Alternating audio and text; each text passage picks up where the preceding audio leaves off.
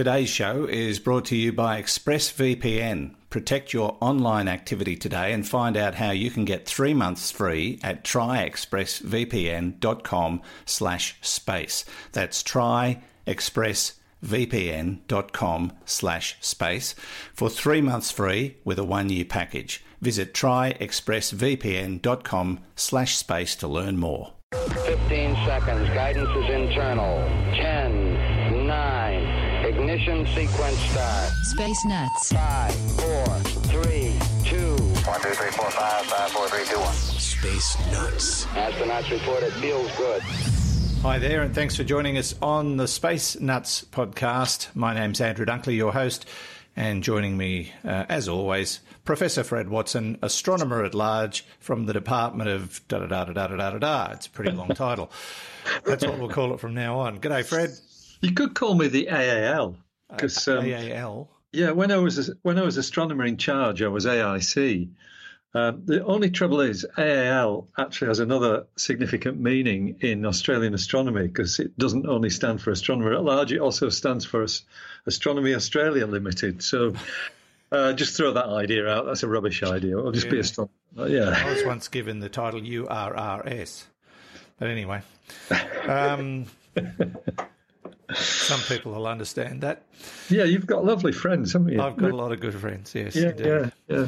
Now, today we're going to talk about some very exciting things. It looks like black holes are still in people's minds, so we're going to be talking about um, a, a couple of questions that have come in from people about infinite density. Uh, de- yeah, density. I keep getting it mixed up with destiny. I don't know why. It might have been a Back to the Future movie that confused me on that front. Uh, uh, and issues uh, photographing a black hole. Why were they issues at all? And uh, another question about space travel and uh, near light speed travel. Uh, we're also going to look at um, the cause of a gravitational wave that was detected recently. This is exciting because they think they've pinpointed an actual cause. And we're going to start off today, Fred, by talking about uh, this rather exciting mission that's one step closer to happening a mission to Jupiter's ice moon Europa. And that's what we'll start with this, morning, uh, well, this afternoon, this morning, tonight, this evening, yesterday, whenever. Whenever it is, yeah.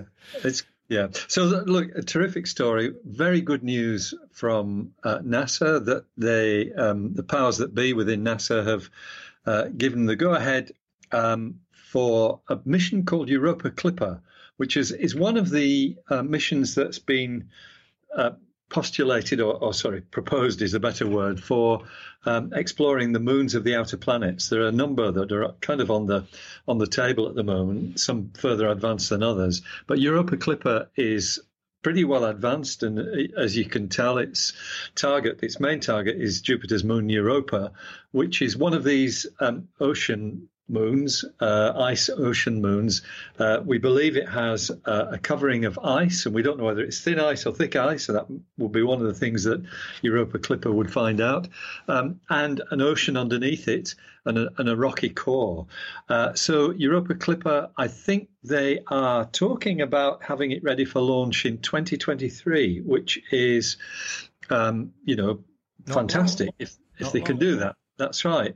Uh, but apparently, that's um, that's the, the the baseline commitment, as it's called, supports a launch readiness date by 2025. Um, it's all being done at the Jet Propulsion Laboratory in Pasadena. That's where the spacecraft will be built.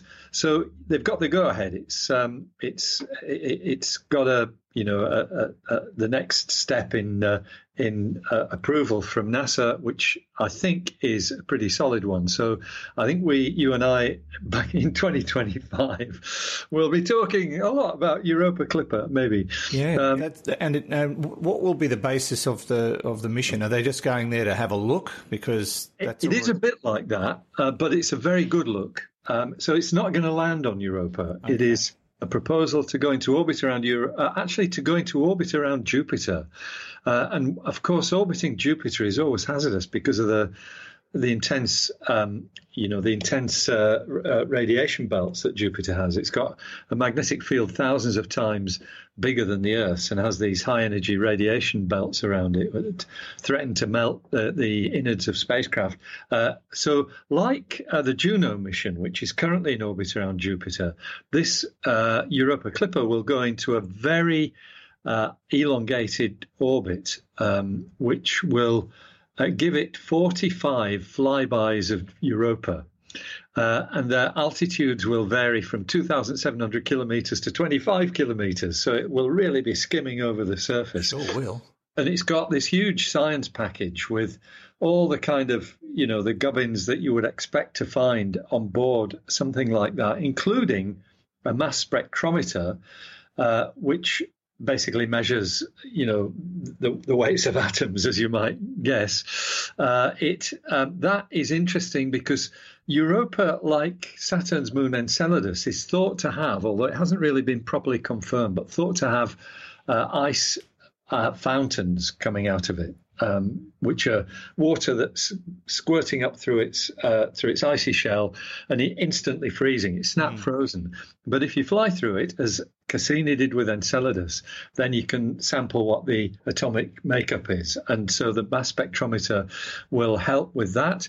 Uh, and also, um, it's got this ground penetrating radar, and that's going to be crucial in characterizing Europa's crust um, and revealing how much of you know the potential water within is oceanic as is, as is expected, uh, or whether it is just pockets of water as we find in Antarctica and indeed around the south pole of Mars. Will they be able to tell what kind of water it is?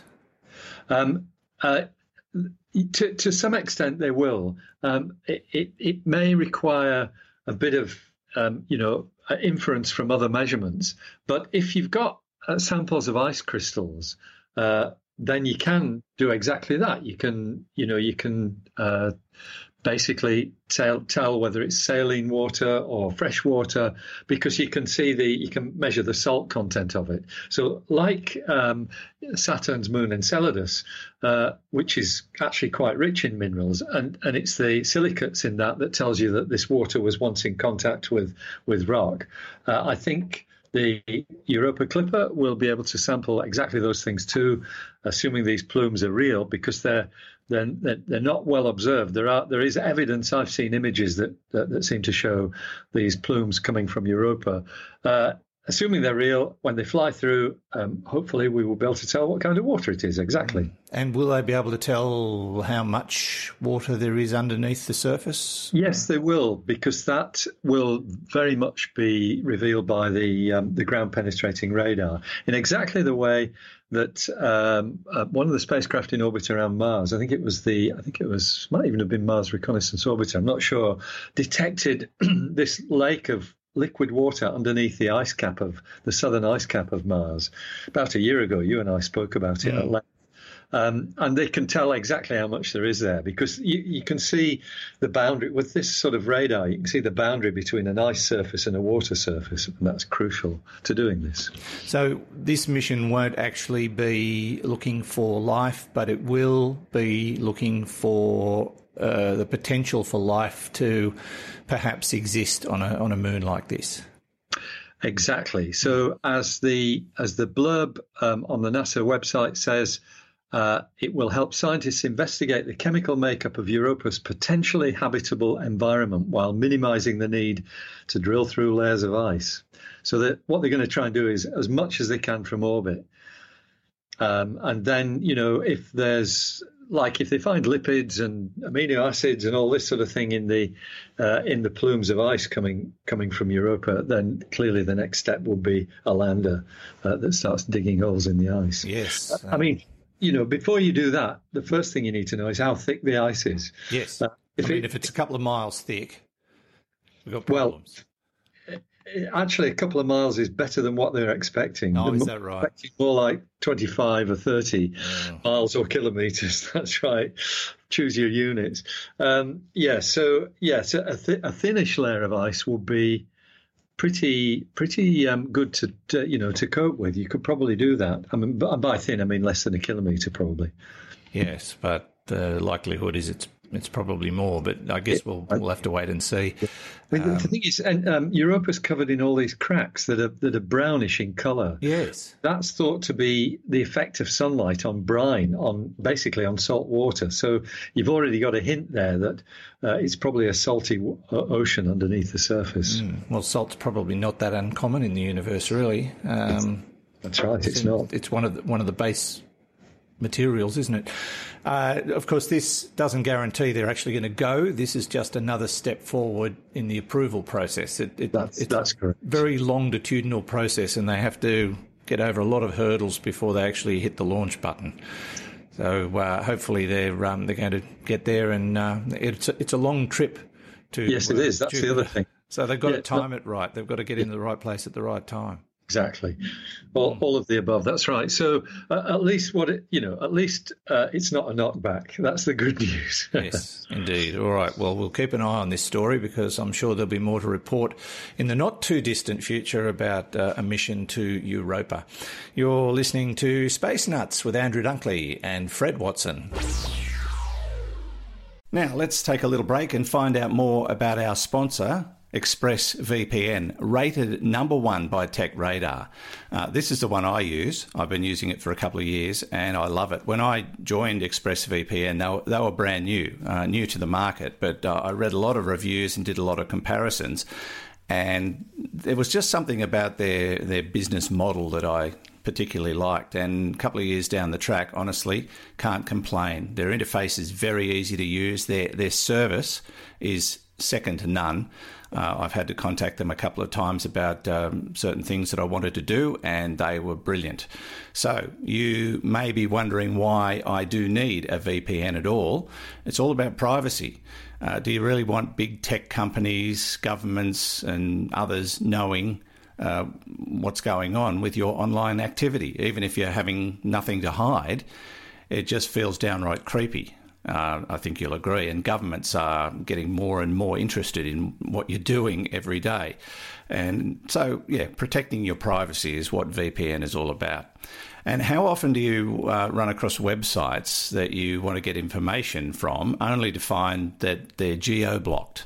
This is becoming an increasing problem, but ExpressVPN solves that problem for you. Uh, now, if you go to our special URL, you'll see quite a list of things this service can help you with, things you may never have thought of before. As I say, it's the one I use, secure, fast, and it just works.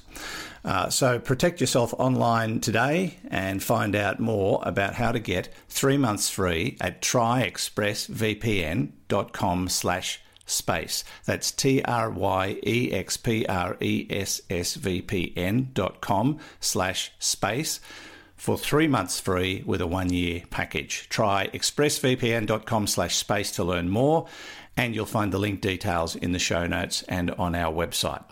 Now, back to the show. Zero G, and I feel fine. Space Nuts. Now, Fred, we've uh, discussed uh, gravitational waves before, and uh, a few of those have been detected in recent times. Uh, the problem with them is what is the cause? And now, in a recently detected gravitational wave, they think they've got a candidate. That's that's right. This is so. This is you know it's a, an, an ongoing story. Uh, what I like about this story is it's got a nice Australian component because there is um there's a, a, a basically a, a, a, collaboration here in Australia which is called OzGrav. Uh, which is about gravitational waves. It's a you know kind of fairly predictable name, but um, it includes people from the Australian Univers- National University and I think University of Western Australia, other places which are strong in gravitational wave astronomy. So um, it's very nice that it has this Australian component. So what's the story? Well, uh, the large, uh, sorry, the Laser Interferometer Gravitational Wave Observatory, otherwise known as LIGO, um, has been operating since uh, 2015 in its uh, sort of current state. It's actually technically called Advanced LIGO because I think it took 15 years of, de- of development to get to this stage. But that, but they have uh, now not quite regularly, but at fairly infrequent intervals. Sorry, fairly moderately moderate intervals. Let me put it that way. Mm-hmm. They've been detecting gravitational wave events, and for the last couple of years, they've had a, an additional string to their bow. Remember, there are two of these detectors at opposite corners of the United States, um, which um, you need because uh, you, otherwise, you've got no idea where these things come from, or even if they're real. You need to see the gravitational wave pass one and then the other with the right kind of time interval in between. Um, but they've been joined in the last few years by something called uh, uh, Virgo, which, uh, in fact, I think it's called Advanced Virgo, like Advanced LIGO. Virgo is an Italian gravitational wave detector, and of course, having three detectors widely spread over the surface of the Earth means you can pinpoint things much more accurately in, in terms of the direction in which these gravitational waves come in from. Tri- triangulating the signal. Tri- exactly, that's exactly what it is. Um, what's interesting about this one, though, is that the signal seems to be from a black hole absorbing a neutron star. Ah. Um, we actually had a false alarm on this, which is embarrassing because um, my book has just gone to the printer saying, yes, we've observed a neutron star being absorbed by a black hole. Um, and uh, that, that, I think, disappeared because it turned out to be um, terrestrial noise. It was sort of, you know, so I don't know whether it was a train going underneath a microwave detector. oven, probably, or yeah, something like that. That's the usual story, isn't it? A microwave oven. Um, that was earlier this year, and and that um, has now gone away. But it looks as though this one. Uh, might actually be the real thing a black hole and a neutron star. Uh, we've had two black holes merging. Uh, that's that's probably been the commonest source of uh, gravitational waves. There have been several of those.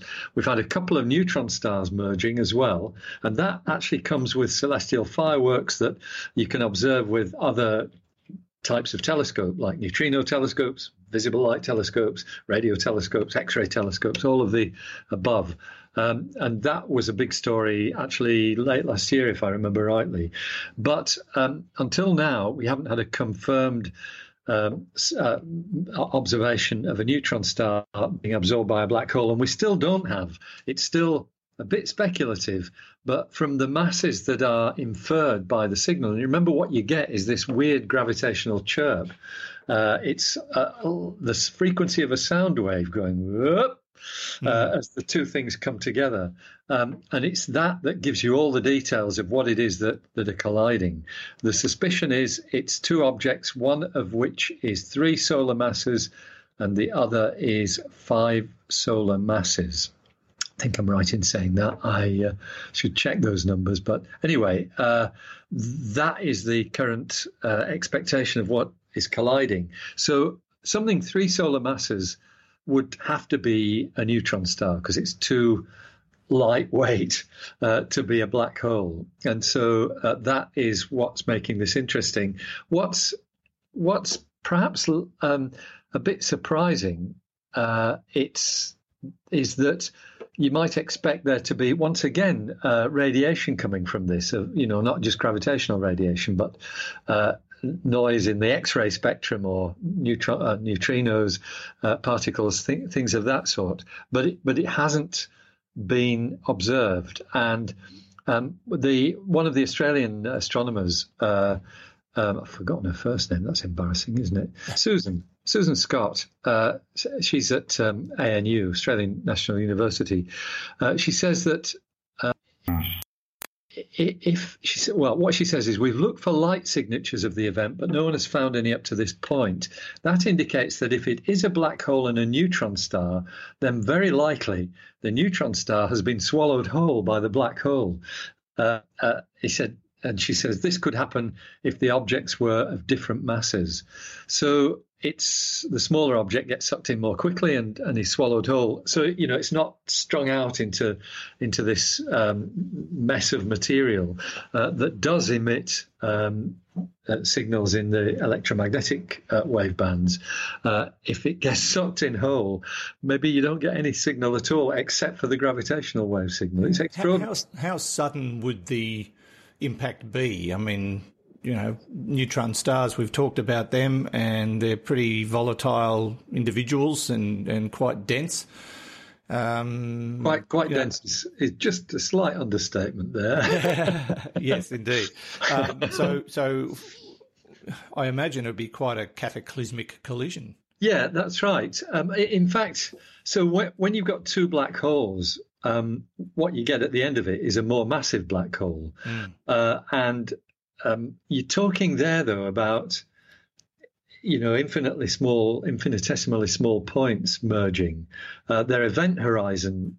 Their two event horizons merge as well, and you get something called a ring down, where the event horizon itself vibrates.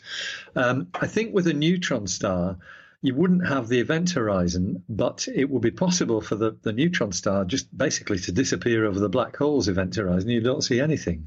Uh, but neutron stars themselves, as you and I have talked about many times, are active in the sense that they've got highly intense magnetic fields on their surfaces and they beam this radiation out, which we see as, as pulsars. So they're not. They're not particularly quiet things. Nope. Uh, I mean, this thing could be a pulsar whose lighthouse beam of radiation is missing the Earth, if, if I can put it that way. Because the only reason we see pulsars is when you've got a neutron star whose uh, beams of radiation from their poles actually sweeps across the Earth. And that, of course, is a particular uh, circumstance. Maybe this one wasn't like that, and it's just got chewed up, uh, and we haven't no, uh, we haven't seen its its demise, other than in the gravitational waves. I think there'll be more about this story, Andrew, and um, I hope you and I can bring it to our uh, our Space Nuts listener or listeners. Our, our fraternity. Our, Yes. Uh, well, it, it, um, you know, the, the, the more we can gather in terms of data uh, on gravitational waves, the, the more we will learn, and who knows what sort of problems it could solve down the track. So, exactly, it's always my comment that you never know what you're what you're setting in store for the future from all this knowledge. exactly, yeah. I mean, you just gather the knowledge. One day it might just go, uh, you know, a penny will drop with someone else, maybe a generation down the track. Who knows? Yep. It's, Yep. it's all useful. And even if it's not, it's good to be able to gather it and Well, it, one it, day use it some some That's other right. way. It, it's um, you know all these things are constantly testing Einstein's theory of relativity, and that's um, very important because we know there's something wrong with it, but we haven't found anything wrong with it yet. Even though it's been tested within an inch of its life, it still holds up. Yeah, fascinating. All right. Stuff. You're listening to the Space Nuts podcast with Andrew Dunkley and Fred Watson. Okay, we checked all four systems and keying with a go. Space Nuts. Now, Fred, I do want to shout out once again to our patrons, uh, that number 39 now. Uh, thank you so much for supporting the Space Nuts podcast. We so appreciate it. And if you're interested in becoming a patron, you can do so at patreon.com slash space nuts. That's patreon.com slash Space Nuts. And uh, thank you to everybody who has joined the Space Nuts podcast group. They number in their hundreds now, Fred. We've only had the page going for a bit over a week, and uh, already we've, we've cracked the century. And Great um, stuff. Have over hundred people that are all Space Nuts fans who are all now talking to each other and uh, answering each other's questions and uh, having a fair bit of fun. So it's I'm so pleased we were able to put um, uh, those people together, and uh, who knows, friends friendships may be forged. Yeah, um, that's great. Or, or Great. collaborations that might solve some of the mysteries of the universe. Who knows? Uh, that would be a lovely legacy, I think. Uh, let's, um, uh, and, and of course, if you would like to be a, uh, a member of the Space Nuts podcast group, um, just find it. It's on Facebook, uh, Space Nuts podcast group in your search engine, and um, yes, just ask to join, and we will click the approve button.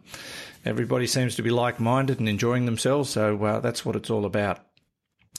Now, Fred, some questions, if you will. Um, hello again, fellow nutters. I have a question I'm hoping you can help me um, understanding. An old chestnut, black holes. If a black hole is an infinite dense point, why does it have a diameter? I don't understand why astronomers refer to black holes by their size in terms of diameter when it's meant to be a point of infinite des- uh, density. Are they mistakenly referring to the event horizon? Mario from Melbourne. Hello, Mario. Thanks for the question. And the answer is yes. Thank you, Mario. Thanks for the question.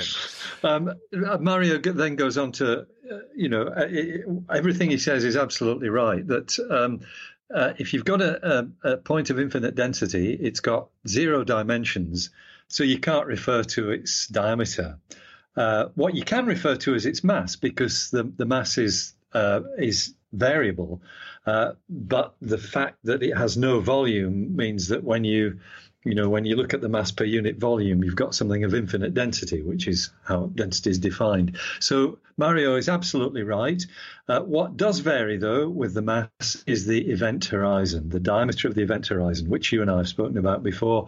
Um, it's uh, uh, it, it, it's a, a quantity that I, I suppose is important because if we are observing an, um, a, a, black hole, as we did with the Event Horizon Telescope, then that's what you see.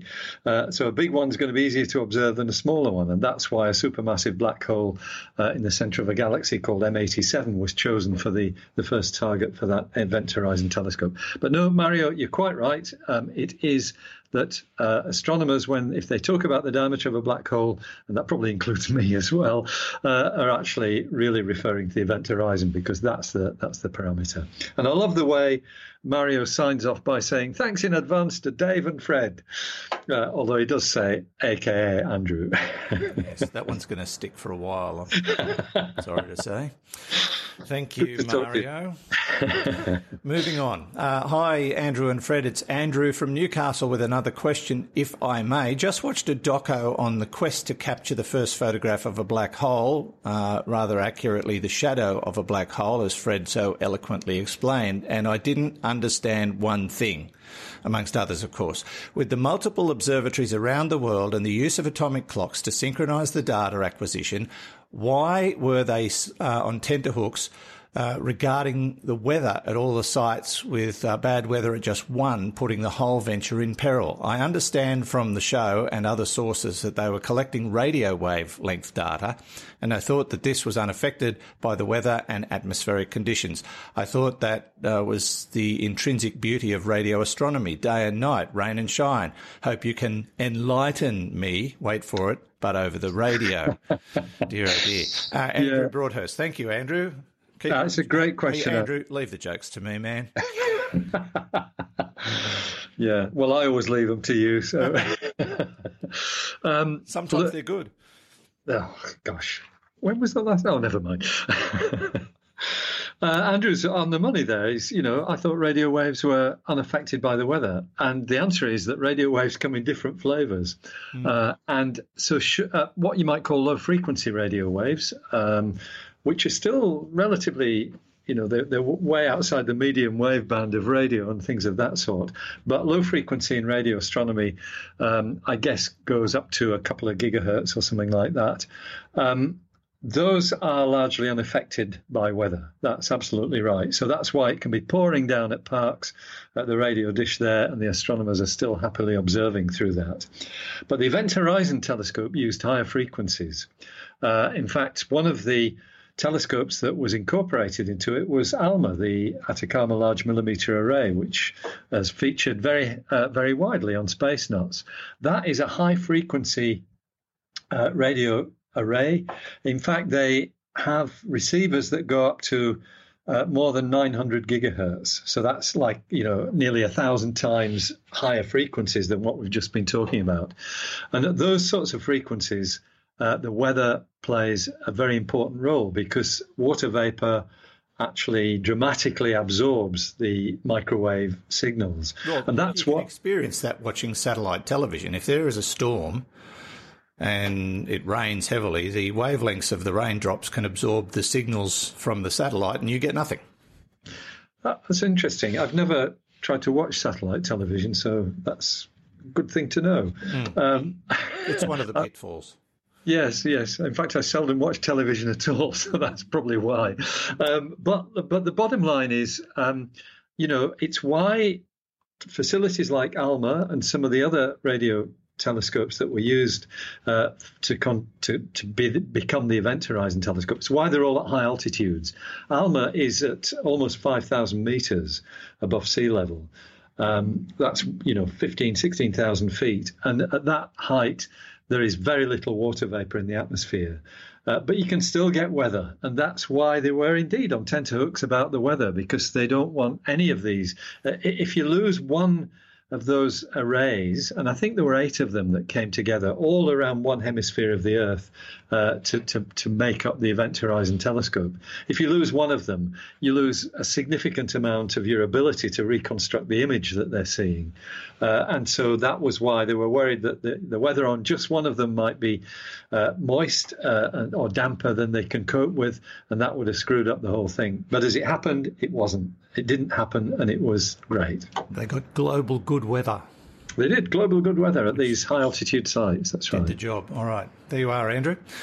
Uh, thank you for your question. And we've got one more we'll squeeze in from John Spooth. I hope I pronounced that correctly. John, thanks for your question. Hi, I have a question that's been bugging me for some time and I need an expert to help me out.